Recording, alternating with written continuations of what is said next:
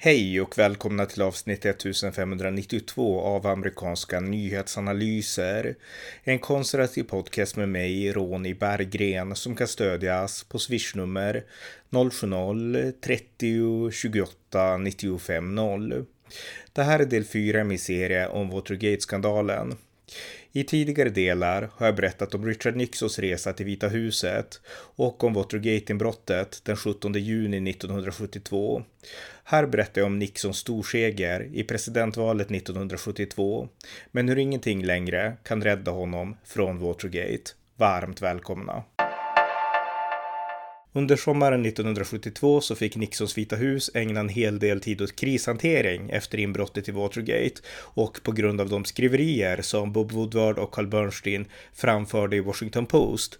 Men det var ännu ingen fullskalig katastrof för Vita huset eller för Richard Nixon, så de kunde också ägna en hel del tid åt den stora utmaningen som väntade under hösten. Det var nämligen så att den 7 november 1972, då skulle presidentval hållas och Richard Nixon stod som bekant inför omval. Och det var ju det här omvalet som allt hade handlat om, även Watergate, när han försökte då gräva fram skit om Demokraterna. Allt hade handlat om att kontra Demokraterna och att vara före dem i alla avseenden för att på så sätt kunna försäkra sig själv en tydlig seger i valet den 7 november 1972. Så allt pekade fram mot den här valdagen. Och eh, Demokraterna, de ville såklart besegra Richard Nixon och de hade ett väldigt brett primärvalsfält 1972. Hela 15 kandidater ställde upp i det demokratiska primärvalet och däribland fanns det både udda och intressanta karaktärer. Eh, en intressant person var Shirley Chisholm. Hon var en kongresskvinna från New York och hon blev också den första svarta eh, kvinnan att ställa upp i ett presidentval för Republikanerna eller Demokraterna.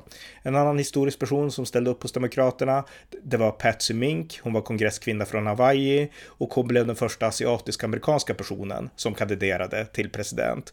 Eh, därtill så hade vi också Hubert Humphrey han hade alltså varit Demokraternas presidentkandidat 1968 och eh, partiet ville ha honom som kandidat igen. Han ställde upp, men han gjorde det bara halvhjärtat och eh, han var inte alls den här starka utmanaren som han hade varit 1968. En annan stark person som inte ställde upp alls, det var Ted Kennedy, John F Kennedy och Robert Kennedys lillebror som var eh, majoritetsvipp i senaten. Han tackade också nej. Och eh, ofta så brukar ju starka kandidater tacka nej när det är mellanval, alltså när man måste utmana sittande president, eftersom det är mycket svårare än att utmana en motkandidat på jämlika villkor. Eh, så att det var nog en orsak till att han tackade nej. Men en annan orsak, det var just den här bilolyckan som han hade varit delaktig i några år tidigare där en person hade dött och den här eh, olyckan som även Nixons team, Howard Hunt och andra hade grävt massvis i för att hitta skit om Ted Kennedy om han nu skulle ställa upp. Men det var förmodligen också en orsak till att han inte ställde upp. Eh, en annan person som dock ställde upp, det var Edmund Muskie. Han hade varit Hubert Humphreys running mate i presidentvalet 1968 och eh, han betraktades till en början som Demokraternas riktiga frontrunner i primärvalet 72. Men han föll på, en, på grund av en incident som hände. Han höll ett tal ute i en snöstorm och då pratade han känslomässigt om hur hans hustru hade fått utstå hatattacker från de politiska motståndarna. Och när det snöade så föll ju snö ner på hans kinder och eh, snön smälte och det såg ut som att han grät. Och det här gjorde motståndarna en stor sak av, vilken man som gråter. Och eh, han framstod helt enkelt svag och eh, hans kampanj fick ett bakslag och han tvingades bort till slut. Eh, en annan person som eh, var en hårding utåt i alla fall som ställde upp, det var George Wallace. Han hade ju ställt upp som tredjepartskandidat redan 1968. Nu var han demokrat igen och ställde upp för Demokraterna. Men George Wallace från Alabama, han blev skjuten under kampanjen. En ung man som sköt honom. Han överlevde, men han hamnade i rullstol, fick svåra smärtor och han insåg att han, han skulle inte klara av att kandidera. Så att där rök hans kandidatur. Eh, en annan kandidat som också ställde upp, det var George McGovern. Han var senator från South Dakota och han var helt emot kriget i Vietnam och väldigt, alltså den tydligaste antikrigskandidaten i Demokraternas spelfält. Så att det här var några av namnen och eh, de höll ju primärval såklart och sen så hölls det ett partikonvent, DNC-konventet i Miami i juli månad 1972 och eh, det här var ett konvent där man hade, på, på konventet fyra år tidigare, 68, då hade det blivit kaos på konventgolvet på grund av olika interna motsättningar och liknande. Nu hade man gjort om konventsreglerna för att det skulle bli mer Gräsrötterna skulle få mer att säga till om, minoriteterna skulle få mer att säga till om och liknande. Och det var ju bra på många sätt, men det gjorde också att det kom fram väldigt många udda förslag som absolut inte skulle gå hem på, i mainstream USA på den tiden. Och i valplattformen då presenterades förslag om att ett totalt snabbt tillbakadragande från Vietnam, amnesti för krigsvägrare, ett stopp för tvångsinkallning, något Nixon skulle fullborda själv lite senare, och ett eh, garanterade statliga jobb åt alla amerikaner. Och eh, det här var ju på den tiden i synnerhet ganska extrema åsikter. Det var också mycket feminism och sådana saker. Eh, och eh, det här var saker som man försökte tona ner för att man insåg att det här går inte hem i mainstream Amerika riktigt än. Och eh, Ted Kennedy, han höll sig alltså utanför. Och det som hände då, det var ju att George McGovern, han hade vunnit och han nominerades till partiets presidentkandidat. Och eh, som sin vice kandidat, sin running mate, då valde han senator Thomas Eagleton från Missouri. Men eh, det vart kaos även kring honom. Därför att det uppdagades ganska snabbt. Jag nämnde tidigare Edmund Muskie och tårarna. Det uppdagades nu att Thomas Eagleton, McGoverns running mate, att han hade haft depressioner tidigare, ett årtionde tidigare. Och att han på 60-talet hade genomgått elchocksbehandlingar mot depression. Och det här blev en stor skandal därför att det visade att han var psykiskt svag och att han inte passade som en running mate åt Demokraternas presidentkandidat. Så han fick hoppa av till slut och eh, nu försökte McGovern snabbt hitta en ny running mate och eh, han frågade mängder av människor men ingen ville ställa upp. Så att alla insåg att McGovern är en svag kandidat, han kommer förmodligen att förlora. Till slut så fick han ett napp när sex personer tror jag hade sagt nej. Då sa Sergeant Shriver, en man då som var känd diplomat och ingift i Kennedy-familjen, han sa ja och tog sig an uppgiften som McGoverns running, running, McGoverns running mate. Men eh, det här var ett svaghetstecken och eh, det visades tydligt att eh, Demokraterna hade ingen stark, liksom, inget starkt alternativ till Nixon. Nixon själv, han befann sig på semester i Kalifornien och han följde via tv eh, Demokraternas eh, konvent och eh, han tyckte att det var ett spektakel och eh, hans rädsla för att förlora eh, mot Demokraterna, den rann av honom nu. Och han ansåg att McGovern, George McGovern som Demokraterna har nominerat för att utmana, utmana mig, det är ju i princip Demokraternas version av Barry Goldwater 1964. Alltså en ideolog som säkert är bra i sina egna kretsar, men som inte alls kan gå hem hos den breda allmänheten. Det var Nixons slutsats och Nixon hade rätt i det i augusti, mellan den 23 och 27 augusti 1972. Då höll även Republikanerna sitt konvent, RNC-konventet, och även de höll till i Miami. Och eh, konferencieren, eller värden för det här konventet, det var ingen mindre än Republikanernas minoritetsledare i representanthuset som hette Gerald Ford. Och han skulle sen bli känd för att han skulle bli Richard Nixons vicepresident och därefter också president, någonting som vi återkommer till längre fram. Eh, på konventet så hade Nixon två republikanska utmanare. Dels kongressman Pete McCloskey från Kalifornien som ville dra hem trupperna från Vietnam snabbare än vad Nixon ville. Eh, därtill eh, kongressman John Ashbrook från Ohio som ansåg att Nixon var alldeles för mycket big government. Och som jag sa i en tidigare podd så var ju Nixon ganska moderat när det kom till inrikespolitiken och det var John Ashbrook emot. Men ingen av de här två, vare sig Pete McCloskey eller John Ashbrook, hade någon chans mot Richard, mot Richard Nixon. Eh, Nixon, han nominerades till en andra mandatperiod med överväldigande stöd. Och eh, konventet var ordnat och eh, de vänsteraktivister som skrek och härjade utanför, de störde inte nämnvärt och inte alls innanför.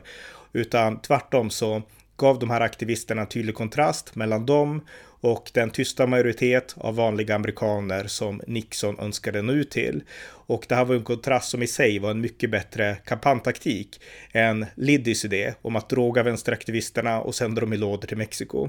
Men hur som helst, både Demokraterna och Republikanerna hade hållit sina konvent och nu skulle en presidentvalskampanj drivas på under hösten 1972.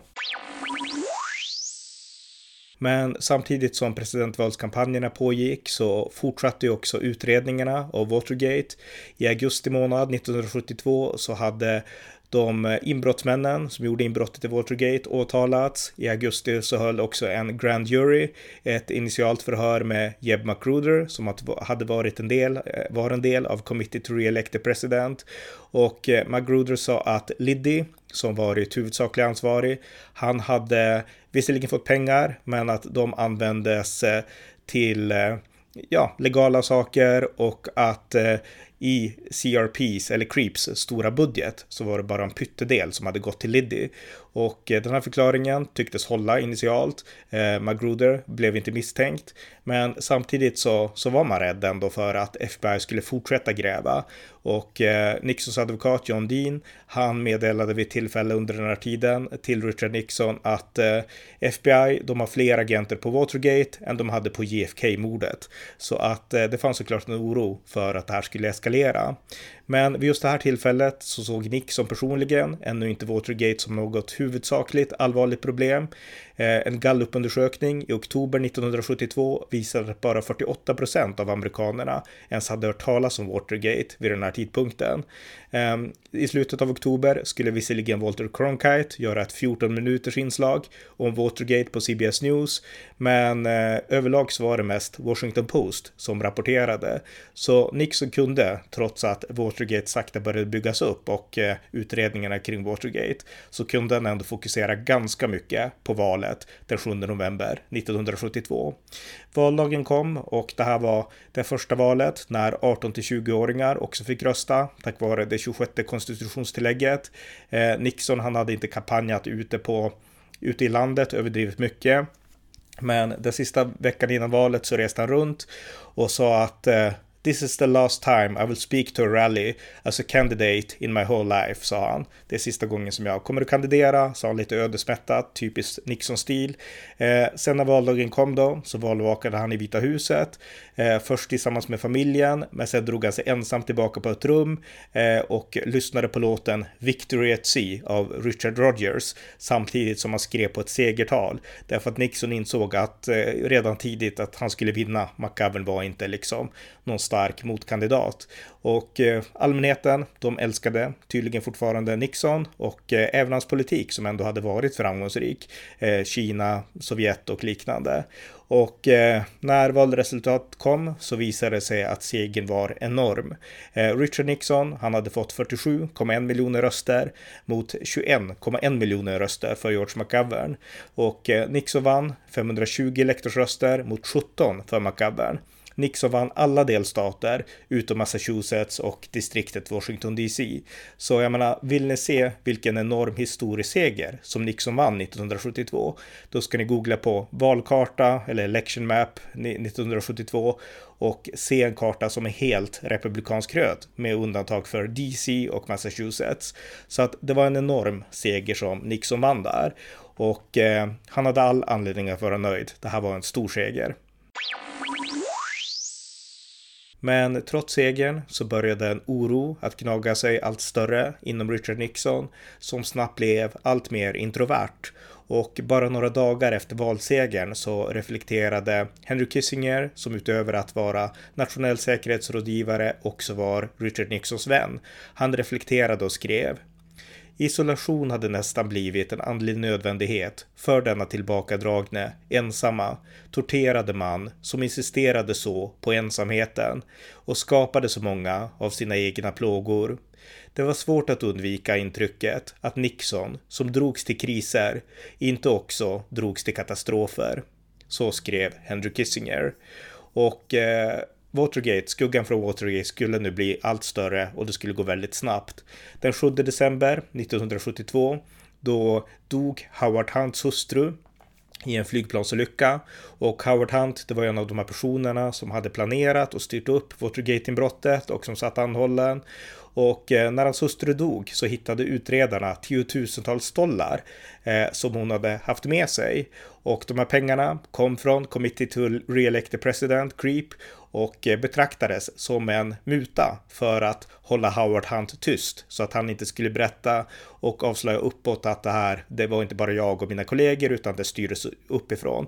De här pengarna betraktades som en muta och Nixons män, de insåg nu att det skulle inte kunna gå att hålla det här hemligt och till slut så skulle någon kunna göra en direktkoppling och eh, Nixon blev allt mer arg och allt mer liksom paranoid över det här. Och han ville att eh, Eh, licenstillstånd för Washington Post skulle dras in och eh, han pratade och orerade massvis om de här sakerna. Så trots valsegern 1972 i november så vart det ingen eh, trevlig jul när det gäller Watergate. Skuggan växte sig allt större samtidigt som man hade tydliga utrikespolitiska framgångar, bombningarna av Hanoi och liknande. Men Watergate växte sig större och nu kommer vi in till 1973 när cover-up-försöken verkligen rämnar. Den 3 januari 1973 så kom Nixons stabschef Bob H.R. Holdeman in i ovala rummet och berättade för Nixon att såväl Charles Colson som John Mitchell hade ljugit inför juryn, the grand jury, genom att förneka att de hade någon som helst kännedom om Watergate-brottet. Det var en lögn, berättade Holdeman. Och eh, John Mitchell, den tidigare justitieministern som också hade lett Committee to Re-elect the President, han hade vid det här laget lämnat regeringen. Charles Colson, han var på väg ut, han skulle ge sig in i den privata sektorn. Men likväl så rörde sig saker i utredningen allt närmare själva Stovala rummet. Och eh, den 11 januari 73 så började också rättegången mot de inblandade i Watergate-inbrottet. Domaren John J. Sirica, som var en konservativ, han frågade den målsägande Howard Hunt eh, om han hade fått order uppifrån för inbrottet. Han nekade till det och sa att nej, det var bara jag och vi som är här, inga andra. Eh, kubanerna, exilkubanerna, de höll också tyst. Rättegången den avslutades den 30 januari. Gordon Liddy, eh, som både han och Howard Hunt hade, de, de hade bara varit med och planerat, de var inte med i själva inbrottsförsöket, men de hade arresterats under hösten ska sägas. Men Gordon Liddy, han utpekades som den huvudsakliga ansvarige och han riskerade årtionden i fängelse för det. Domen, det, liksom straffen, de skulle utdömas lite senare. Men domaren då, eh, Sirica, han ansåg att åtalet, eh, som ändå drevs av Nixos eget justitiedepartement och eh, att åklagarna hade försökt begränsa eh, åtalet och att man bara fokuserade på de anhållna. Och eh, Sirica ansåg att det här är mycket djupare än det här lilla brottsfall som jag har att göra med och han hoppades att senaten skulle göra en grundligare utredning än att bara liksom gå på de här personerna som sa det var vi och inga andra. Och eh, senaten, de hörsammade domare Sirica och eh, den 7 februari så röstade senaten med 77 mot 0 röster för att starta en egen utredning, en Watergate-kommitté. Eh, den röstades igenom och den kommer att ledas av sydstatsdemokraten Sam Irwin och nu skulle det bli ännu svårare för Nixons män att hålla sig undan. Nixon måste nu komma på ett sätt att kontra det som senaten håller på att göra och kan kalla till sig FBIs tillförordnade chef Patrick Gray som jag nämnde tidigare.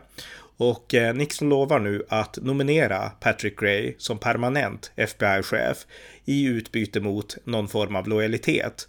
Och eh, Gray hade ju tidigare känt påpressningar från John Dean, Nixons advokat, och förstört information om Howard Hunt hade Gray gjort tidigare.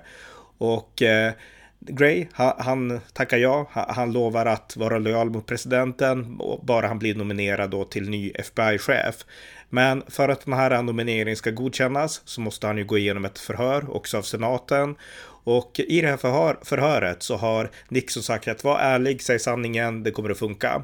Och eh, i senatsförhöret så får han såklart många frågor om Watergate eftersom han ändå har lett utredningen så här pass långt och även driver den ganska nitiskt. Alltså han har ju inte gått i Nixons ledband.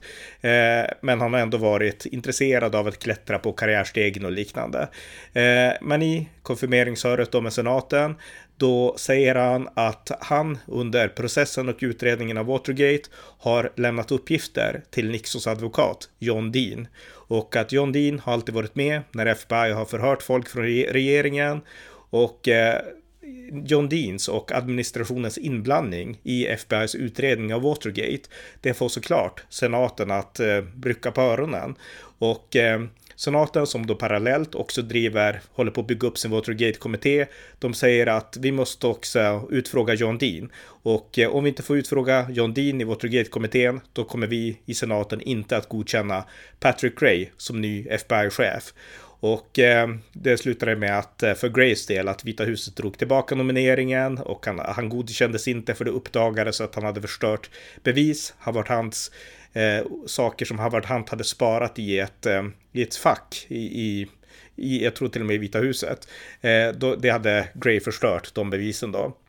Eh, så att han försvinner ur spelet. Men eh, utredningen fortsätter och Howard Hunt, som då sitter anhållen och väntar på straff, han börjar nu pressa Committee to Re-elect the President, CREEP, eh, om att få mer pengar för att hålla tyst. Och eh, ingenting går åt det håll som Nixon-administrationen vill. Och eh, den 27 mars då kommer advokaten John Dean in till Nixons kontor och säger att vi har problem president. Eh, det finns en, det är en cancer på presidentskapet. Allting går åt fel håll och det sprider sig och eh, Dels så är vi utpressade, eh, de pressar ut oss på pengar, de här nu som sitter anhållna för att hålla tyst. Och eh, alla dina män, jag och alla andra högt uppsatta är inblanda, inblandade i att betala de här personerna i häktet och hålla dem tysta. Och eh, Många inom administrationen känner nu att eh, de måste skaffa advokater och dra sig undan för att skydda sig själva. Och Howard Hunt, han kräver från häktet nu ännu mer pengar och eh, förmodligen upp till en miljon dollar inom loppet av två år. Och det här blir svarta pengar, penningtvätt, precis som maffian gör. Och eh, det kommer nu att bli ännu svårare att komma ut ur spindelnätet. Eh, Nixon, han funderar lite grann och sen säger han att jag vet var sådana pengar kan ordnas, säger han. Och eh, det här är ett svar som John Dean inte primärt vill höra, utan John Deans eh, önskan är att man ska klippa av allt nu. Erkänna att det har pågått en mörkläggning, för det går inte längre att dölja det, men försöka få skulden för den mörkläggningen att hamna långt ner på låg nivå så att man kan skydda ovala rummet och Nixons närmaste män, inklusive John Dean själv. Det är hans önskan. Så nu hade Nixons närmaste män bytt strategi från att försöka skuldbelägga enbart de som deltog aktivt i Watergate Watergate-inbrottet med Liddy i huvudpersonen, Gordon Liddy, så ville man nu ändå erkänna att det pågick en cover-up och att eh, den existerade, men att det var också personer på lägre nivå inom administrationen. Men det här skulle inte heller fungera, därför att bara en tid senare så skulle en av de här anhållna som hade blivit dömd för Watergate, den före detta CIA-agenten James McCord, som hade deltagit i inbrottet för att han var duktig på buggning, som Gordon Liddy hade valt av, av det skälet. Han blev rädd för ett långt straff. Därför att domare Sirica hotade nu med långa straff om ingen berättade lite mer än de hade sagt på den här rättegången där alla knep, knep käft egentligen. Och eh, James McCord, han skriver ett brev till domaren och i det här brevet så skriver han att eh, det fanns politiska påtryckningar att inte avslöja allt under rättegången. Och eh, de som tryckte på politiskt, skriver McCord i det här brevet till domarna, det var Nixons eh, kampanjdirektör Jeb Magruder och Nixons advokat, assistent John Dean. Och det här förstör ju totalt strategin som John Dean har nu, att eh, försöka lägga skulden på lägre nivå. Och John Dean, han inser nu att eh, allt håller på att gå åt skogen och hans enda sätt att komma undan det är att byta sida. Eh, antingen så förråder han Nixon-regeringen eh, och gör det först, eller så Kanske han till och med döms och hamnar i fängelse. Men om han lämnar Nixon-regeringen för alla andra, hoppar av det sjunkande skeppet, då kommer han också att komma lindrigast undan. Eh, han blir inkallad till ett möte med Jeb Magruder, men även med John Mitchell, som har fått nys om att eh, McCord har avslöjat dem och de vill nu att eh, John Dean ska ljuga i, i för, förhör med, med, med, senaten om utredningarna. Eh, därför att, och inför grand juryn, därför att om, om han ljuger så håller han sig till den story som de redan har förmedlat. Då har de en enad front i sitt, eh, i sitt alibi och kan säga att nej, det där är bara påhitt från McCourts sida. Eh, John Dean, han jakar inför dem och säger ja, jag, jag lovar att ljuga och ta en kula för laget. Men i hemlighet så har han nu helt ändrat sig, John Dean. Han inser att jag kan inte vara kvar i Nixon-administrationen. Så John Dean, Nixons advokat, han anställer en egen advokat som heter Charles Sheffer eh, i syfte att få hjälp eh, med att kontakta åklagarna och byta information som han själv, eh, John Dean, sitter på mot åtalsimmunitet. Alltså om han berättar vad som hänt så kanske han slipper åtalas och kan undvika fängelse. Och åklagarna, de går i viss mån med på det här, men de säger att eh, för att du ska komma undan med det här så krävs det enorma eftergifter och du måste verkligen kunna avslöja saker som vi vill veta. Och eh, John Dean, han känner sig besvärad. Han vill fortfarande inte hänga ut Richard Nixon i den mån som det går att göra. Men han inser att hmm, nu har jag en historia jag kan berätta. Och han berättar då att de här som var inblandade i Watergate-inbrottet, de var också med i någonting tidigare. Och Liddy framför allt. Eh, de var med i att göra inbrott hos ingen mindre än psykologen till eh, Daniel Ellsberg, alltså han som läckte uppgifter om Vietnamkriget, Pentagonpappren. Och det får verkligen advokaterna att lyssna och inse att oj, här har vi en tydlig koppling till att de här har utfört politiska eh, inbrott tidigare. Så att där får eh, John Dean eh, ett, ett, en viktig eh, där har han viktig information att delge som kan hjälpa honom då. Nixon själv, han eh, eh, får via justitiedepartementet veta vad Dean har gjort och han kallar till sig Dean och undrar liksom vad håller du på med? Men Dean lovar att det här är liksom, jag vill inte bli en syndabock. Jag förstår att någon kommer att få ta smällen. Det har jag räknat ut redan och det är sannolikt jag. Därför att det kommer inte vara Bob Holderman, det kommer inte att vara Ehrlichman, utan det kommer vara jag som får skulden som syndabock och jag vägrar bli en syndabock, säger han. Men jag kommer inte att hänga ut dig, president Nixon. Och det är Nixon nöjd med och Nixon ber då John Dean att åka till Camp David och säga att vi ska styra upp situationen. Så åk till Camp David, skriv en rapport om att alla i Vita huset på högsta nivå var ovetande. Nixon ber honom göra det och Dean går med på det. Men i praktiken så har han ju redan lämnat skeppet och eh, han fortsätter samarbeta med åklagarna. Eh, och eh, det här är någonting som eh, Bob Holderman uppmärksammar eh, Nixon på och Nixon inser att Enda sättet nu, det är att försöka skydda ovala rummet och jag måste göra mig av även med de män som står mig närmast. Och det finns ju den här bilden av Nixon att han var kallsinnig och han körde över alla och allting handlade bara om honom. Men sanningen var att han var väldigt lojal mot sina nära män. Han var djupt lojal även med John Mitchell när han hamnade i problem. Han var väldigt angelägen om att Mitchell inte skulle dras med. Han var djupt lojal mot Ehrlichman och Holderman, hans två närmaste män som kallades, de hade ett smeknamn, Berlinmuren kallade man de här två därför att de hade Haldeman och Ehrlichman. Det var tyska namn, eller det lät som tyska namn. Och eh, de var alltid där och skyddade presidenten hela tiden. Liksom. De var väldigt lojala mot presidenten. Och därför fick de smeknamnet Berlinmuren. Men Nixon insåg att okej, okay, med, med stor sorg så måste jag låta er gå. Och eh, han fick då veta att John Dean fortsätter samarbeta med åklagarna. Och eh, Nixon, han lät då eh, Holderman och Ehrlichman eh, säga upp sig. Och John Dean fick sparken. Och istället för Bob Holderman så blev nu generalen Alexander Haig ny stabschef för Richard Nixon. Den 17 maj då inleddes senatens förhör, Watergate-förhören. Och eh, de sändes på tv, direkt sändes på tv. Och allmänheten satt nu som fastklistrad. Om intresset för Watergate hade varit svalt ett halvår tidigare, som jag berättade, så var intresset nu enormt. Alla ville veta vad Watergate handlade om. Och eh, en person i kommittén, eh, Henry Baker, som, som var en av de viktiga personerna i kommittén som leddes av Sam Irwin. Eh, Henry Baker, han sa ord som sen blev förevigade om den här kommittén. Och eh, Baker sa så här i direktsändning i senatens Watergate-kommitté. What did the president know? And when did he know it? Och eh, precis som läckan Deep Throats ord om Fall of the Money har blivit förevigade så blev även Howard Bakers ord om att What did the president know and when did he know it också förevigats. Och det har ju använts i otaliga sammanhang i filmer och i populärkultur och även i riktiga framtida eh, politiska händelser. Men den som myntade begreppet det var Howard Baker i senatens Watergate-kommitté. Och eh, Watergate-kommittén skulle komma igång och kalla in vittnen. Eh, dagen därpå då vittnade James McCord, den här tidigare CIA-agenten då som hade åkt fast för att det varit en del i buggningen då av Watergate.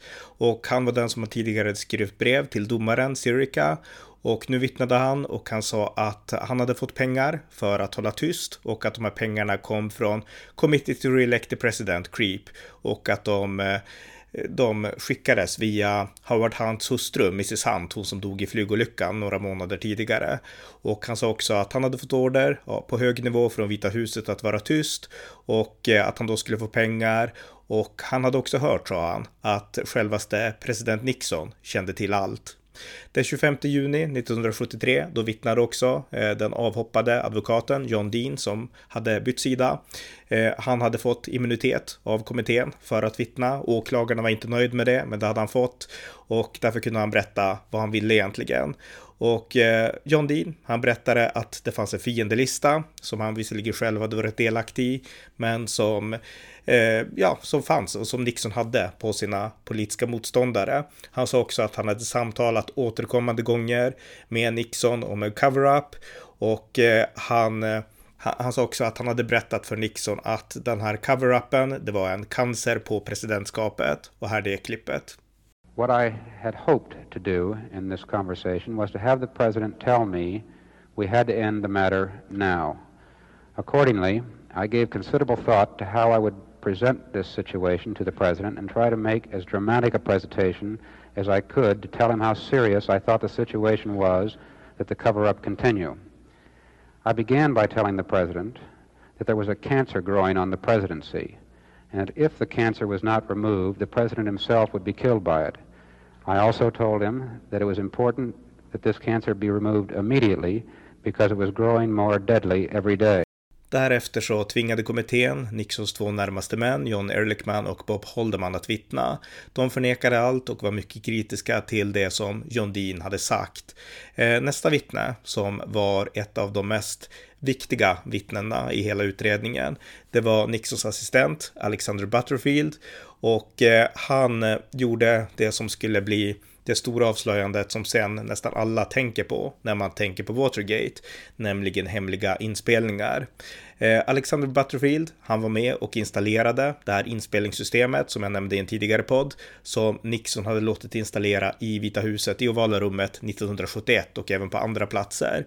Ehm, allt som allt så var det bara nio personer som kände till att det här inspelningssystemet existerade och eh, inspelningssystemet det startade ju automatiskt när Nixon kom in i rummet eller när någon person kom in i rummet för det var röststyrt. Och det här berodde på att eh, det var, alltså Nixon var väldigt oteknisk. Även Lyndon B Johnson, John F Kennedy hade haft möjlighet att spela in, men de hade då haft start och stängknappar. Man valde när man ville spela in så stängde man av. Ehm, Bob Holderman, han insåg att Nixon har noll koll på teknik. Han kommer att glömma, han kommer att trycka på fel knapp och sen kommer han bli jättearg när de inspelningar han, han vill ha inte existerar. Så att eh, vi måste ha ett annat system. Så att på den tiden, det här var ju ändå tidigt 70-tal, så Eh, utvecklade man det här eh, systemet med, med, att eh, inspelningarna skulle göras automatiskt. Alexander Butterfield, Nixons assistent, han var den som fick leda arbetet med det och det var Secret Service som installerade de här inspelningsmaskinerna. Och eh, under det här förhöret då med senatskommittén, då Eh, berättade Butterfield att de här inspelningsmaskinerna fanns och det här var någonting som hade ett rykte om det här hade redan existerat på grund av ett uttalande från John Dean, men man visste inte exakt. Nu fick personen som verkligen visste allt om det här, eh, Alexander Butterfield, nu fick han en direkt fråga i Watergate-kommittén om det här och eh, det lät så här. My name is Alexander Porter Butterfield. Mr. Butterfield, are you aware of the installation of any listening devices in the Oval Office of the President? I was aware of listening devices. Yes, sir. As far as you know, did Mr. Ehrlichman or Mr. Dean know about the existence or the presence of those devices? That would be very unlikely. My guess is that they definitely did not know. One last question. If one were, therefore, to reconstruct the conversations at any particular date, what would be the best way to reconstruct those conversations, Mr. Butterfield? Well, in the obvious manner, Mr. Dash, to obtain the tape and play it. Och eh, det här beskedet från Alexander Butterfield om att Richard Nixon hade spelat in sig själv i Vita huset, det slog såklart ner som en bomb bland alla nyhetskanaler. Alla ville nu veta vad de här inspelningarna handlade om. Och det rörde sig inte om få inspelningar, utan mellan den 16 februari 1971 när det här systemet installerades och eh, den 12 juli 1973 när Nixon direkt efter Butterfields eh, eh, uttalanden här beslöt att stänga ner inspelningarna. Men mellan den tiden, på drygt ett år, då hade Sammanlagt det spelats in 3432 timmar där Nixon babblar och rantar och pratar och där även alla andra som kom in, för det här var ju röststyrt, spelades in. Så ett enormt material av inspelningar. Och eh, Nixon hade gjort det här eh, därför att han ville att eh, Dels så ville han inte att andra skulle kunna tvista och vrida på samtal han hade haft, utan han ville kunna bevisa att det var så här jag sa, det var så här du sa. Därför att Nixon hade erfarenheter från tidigare karriären när andra hade tvistat hans ord och ändrat citat och sådana saker på ett ofördelaktigt sätt. Och det ville han förhindra. Han ville också ha inspelningarna rent privat för att kunna använda dem när han sen i framtiden skrev historieböckerna om sig själv, något som han också ville göra då. Så att det var anledningen till att, till att Nixon installerade det här. Men nu när det här kom ut så blev det såklart ett eh, extremt eh, viktigt bevis för att kunna hitta möjliga kopplingar till Nixon i Watergate-skandalen. Så alla ville nu veta eh, vad som fanns här. Specialåklagare Archibald Cox som ledde utredningen av Watergate. Han vill ha ut de här banden och att de skulle offentliggöras. Nixon erbjöd sig att ge transkriberingar av de stycken inspelningarna som handlade specifikt om Watergate. Och Nixon sa då att eh, ja, jag kommer att kalla hit en pålitlig senator, senator Stennis, som ska få lyssna på inspelningarna när vi transkriberar och konfirmerar då att vi transkriberar korrekt. Eh, problemet var bara att senator Stennis var väldigt konservativ, därtill var han väldigt gammal och han hörde väldigt dåligt. Och inspelningarna ska sägas, de finns på YouTube väldigt många och inspelningarna är ju väldigt dåliga därför att det här var en gammal teknik, väldigt gammal utrustning, inga riktade mikrofoner och eh, de spelade in allt i rummet och ofta så hörs rösterna dåligt, i synnerhet Nixon. Han hörs ofta sämst, ofta så hörs hans gäster som sitter där i Vita huset bättre än man hör honom. Så att väldigt dåliga inspelningar och eh, den här senator Stennis, han var som sagt gammal, han hörde dåligt och det var inte alls trovärdigt att han skulle vara bra, liksom, eh, en bra person att kunna bekräfta eh, att transkriberingen överstämde med verkligheten. Och eh, det hade också gett Vita huset möjlighet att helt selektivt be bestämma vad de ville ge ut och inte. Så specialåklagare Archibald Cox, han gick inte alls med på det här, utan han krävde att vi vill ha inspelningarna som de är, punkt slut. Och på en presskonferens då sa Archibald Cox att eh, han var beredd att ta kampen även om han kanske skulle förlora därför att det var ju svårt att kämpa mot presidenten. Uh, I'm not looking for a confrontation. And I'm certainly not out to get the President of the United States. Mr. Cox, Mr. Cox, so much has been made of the tapes that I'd like to ask you whether you consider the tapes absolutely vital to the case you're developing. I think it is vital to know whether they're vital. Sir, you, you're rather unique in our history because you personally rebuffed the President of the United States. I'm sure it took a lot of moral courage. How could you expect to succeed? Well, I thought it was worth a try.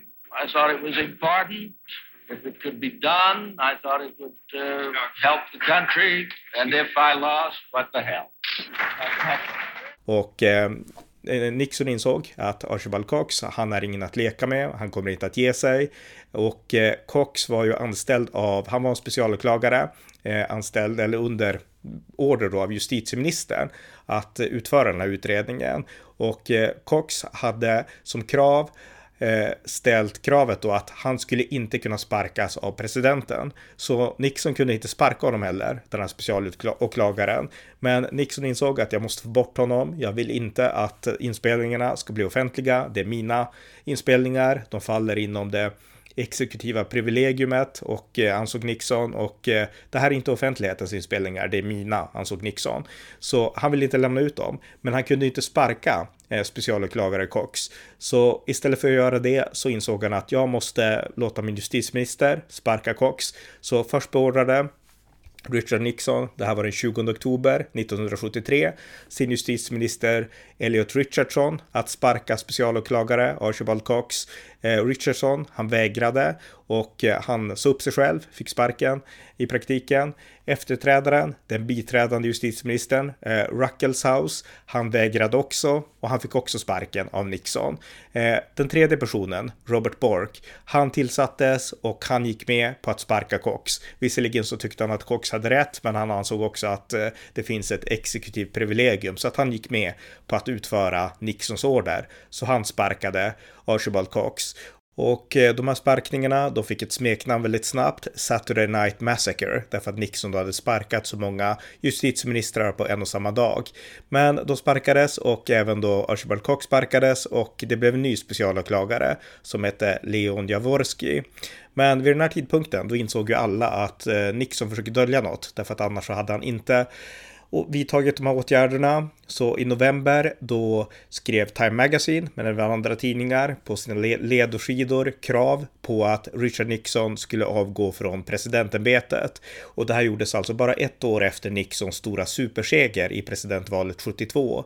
Eh, den 17 november så gick Nixon till försvar och han höll ett tal där han sa de berömda orden I am not a crook. Det här var Nixon den 17 november 1973. Let me just say this. I want to say this to the television audience. I have never obstructed justice. And I think, too, that I can say that in my years of public life, that I welcome this kind of examination because people have got to know whether or not their president is a crook. Well, I'm not a crook. I've earned everything I've got. Det var Nixon den 17 november 1973. Resten av året skulle präglas av ytterligare kriser. Internationellt så skulle Jom Kippur-kriget, när ett antal arabländer försökte förinta Israel, påbörjas i oktober och eh, samma månad i oktober skulle också Nixons vicepresident eh, Spiro Agnew eh, avgå på grund av korruptionsanklagelser från hans tid som guvernör i Maryland. Gerald Ford skulle nu bli efterträdare och vicepresident. Men efter det här så kommer vi in på ödesåret 1974. Den 30 januari 1974 då höll Richard Nixon sitt State of the Union-tal där han sa One year of Watergate is enough. Han manade alltså USA att eh, lämna Watergate bakom sig och eh, gå vidare. Men det här var någonting som en stor del av befolkningen inte var redo att göra och eh, den 16 april så ville den nya specialåklagaren Jaworski att Vita huset skulle lämna ut 64 av sina inspelningar som hade med Watergate att göra. Vita huset vägrar igen och man skickar istället ut redigerade transkriberingar. Men det räcker inte för Jaworski. Den 9 maj så har Eh, kongressen fått nog och då initierar representanthusets Judiciary Committee en riksrättsprocess mot Richard Nixon samtidigt som man har skickat ärendet om inspelningarnas vara eller icke vara till högsta domstolen som eh, ja, har börjat titta på det här. Hur ska vi? Vi måste fatta ett beslut om inspelningarna. Den 24 juli 1974 då kommer högsta domstolens beslut och eh, de sätter ner klubban och kräver att Nixon överlämnar inspelningarna till åklagaren. Och eh, det görs och nu så gräver man upp det som sen kom att kallas the smoking gun, alltså det stora avslöjandet. Och det var samtalet som Nixon hade haft den 23 juni 1972 med sin dåvarande stabschef Bob Haldeman om att eh, man måste använda CIA för att köra över FBI-utredningen om Watergate. Nu vart det inte så i praktiken, men det fördes ändå upp i samtal så att vi kan lyssna på det klippet som blev The Smoking Gun när Nixon och Haldeman pratade om det 72 och eh, då får ni också höra ungefär kvaliteten på de här inspelningarna.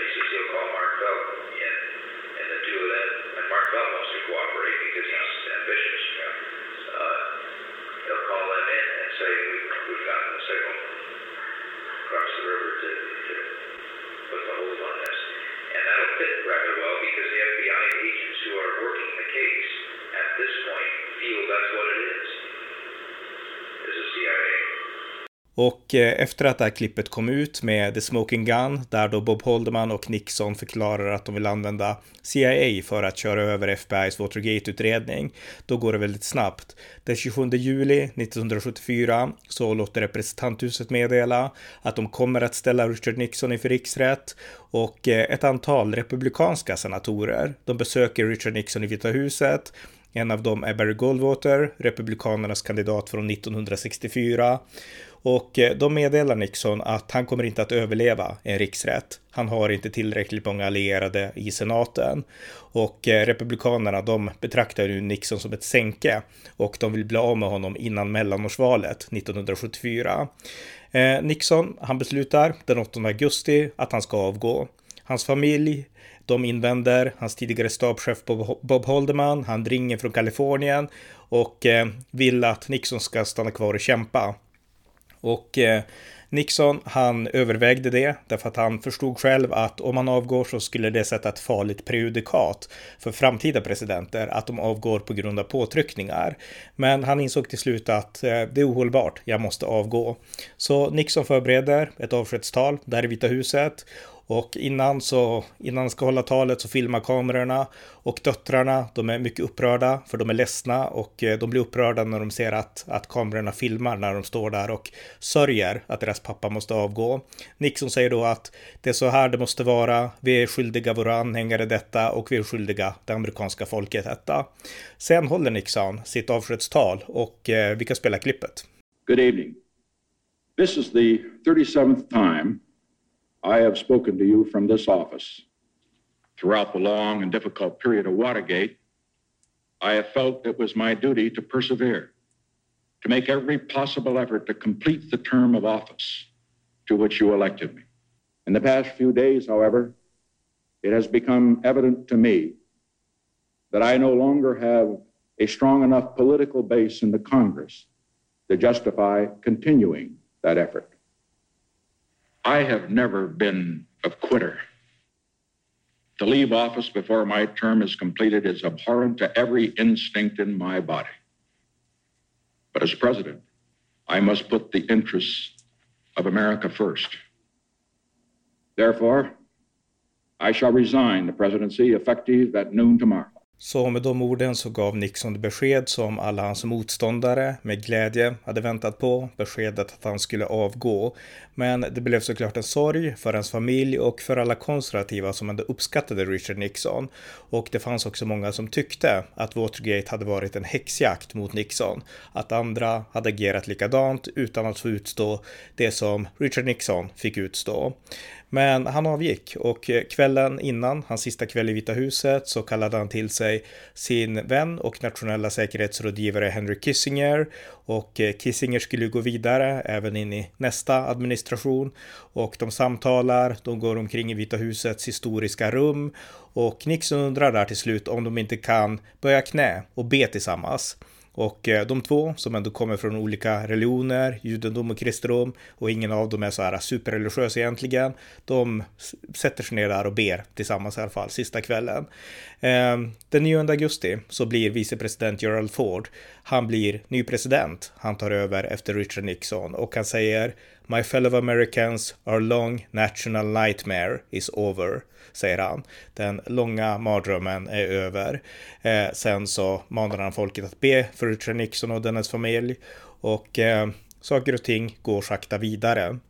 En månad senare, den 8 september 1974, då ger president Gerald Ford tidigare president Richard Nixon en full benådning. Och det innebär att Nixon kommer inte att kunna åtalas för Watergate utan han får leva ett liv i frihet.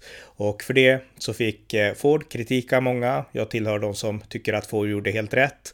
Men det kommer jag att prata lite mer om i nästa avsnitt. Med det här avsnittet i alla fall så har ni fått hela historien om Richard Nixon i den här serien om Watergate.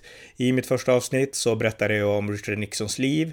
I mitt andra avsnitt så berättade jag om hans eh, tid i Vita huset, hans viktiga inrikes och inte minst utrikespolitik. I det tredje, föregående avsnittet, då berättade jag om inbrottet på Demokraternas lokaler i Watergate. Och i det här avsnittet så har jag berättat om vilka konsekvenser det inbrottet fick för Richard Nixon. Så det är ju ändå också lite ödets ironi, det som hände. Richard Nixons fall började med att han försökte bugga Demokraternas kontor i Watergate, men det slutade med att han tvingades bort ur Vita huset för att han ironiskt nog hade buggat sig själv. Det är ändå, ja, ödets ironi kan man tycka. Men Richard Nixon, han är en komplex person. Det är en av de saker jag önskat få fram i den här serien. Han hade svagheter, men han hade också styrkor. Och eh, jag samtalade med USA-experten och kristdemokraten Johan Ingerö som gav sin syn på Richard Nixons så här. Johan Ingerö, välkommen. Stort tack för det. Eh, det är 50 år sedan nu sedan Watergate, den här skandalen i USA och huvudpersonen där, det är ju Richard Nixon. Och jag tänkte fråga, eh, alltså vad tycker du som ändå är en USA-expert och USA-kännare är värt att förstå om Richard Nixon som man kanske inte tänker på här i Sverige? En oerhört märklig person, eh, motsägelsefull, dominerade sitt parti väldigt mycket under en, under en period. Och han försökte alltid balansera sitt parti. Det är väl kanske det man liksom... Det, det, det talas ju mycket om hans... Eh, om Watergate-skandalen inte minst. Men han var framför allt en ganska krass realpolitiker på många sätt. Det, man, det jag tycker man framför allt ska minnas Nixon för, även om det finns goda skäl att komma ihåg alla övertramp som han och Johnson och Kennedy begick under 60 och 70-talet så tycker jag ändå att man ska minnas honom som en person som eh, såg till att det hände en hel del bra på medborgarrättsområdet trots att han privat kunde uttrycka sig oförblommerat rasistiskt. Och framför allt så tycker jag att man ska komma ihåg honom som den amerikanska president som Eh, som tog risken gentemot sin egen sida i politiken och eh, öppnade upp diplomatiska relationer med USA och Kina. Det var otroligt viktigt. Och eh, den här komplexiteten, det är en bild jag delar. Jag tycker att man måste förstå eh, de sidor som Nixon hade och inte bara som det är i vår tid och som det har varit i Sverige inte minst, där man demoniserar Richard Nixon helt och hållet. Det har ju funnits en stor svartmålning av Nixon i Sverige. Eh, inte, alltså minst de här från de här kommunisthållen på 70-talet, de här sångerna, Rickard, Rickard Dollarhjärta var det och liknande. Och jag tycker att det behövs en mer nyanserad bild. Och jag hoppas att den här eh, poddserien har gett den bilden, har gett nyanserna utan att försöka liksom romantisera eller måla över de uppenbara svagheter som Nixon också hade. Men en nyansering. Jag hoppas ändå den här poddserien har bidragit till det. Det kommer ett avsnitt till också där jag berättar lite mer om vad som hände sen när Nixon hade lämnat Vita huset och där jag berättar lite mer ingående om diskussionerna om Richard Nixon som har följt under de här 50 åren som ändå har gått och det också berättar lite grann om, ja, besvara lite frågor och så här som har dykt upp under seriens gång. Men med det sagt så är det här avsnitt avsnittet slut och återigen så hoppas jag att ni har uppskattat och att ni uppskattar den här serien om Watergate och Richard Nixon. Ni har lyssnat till amerikanska nyhetsanalyser och i sedvanlig ordning vill jag mana er som har möjlighet att stödja Valfri Ukraina-insamling. Vill ni stödja den här podden kan det göras på swishnummer 070-30 28 95 0. Det var allt för denna gång. Tack för att ni har lyssnat.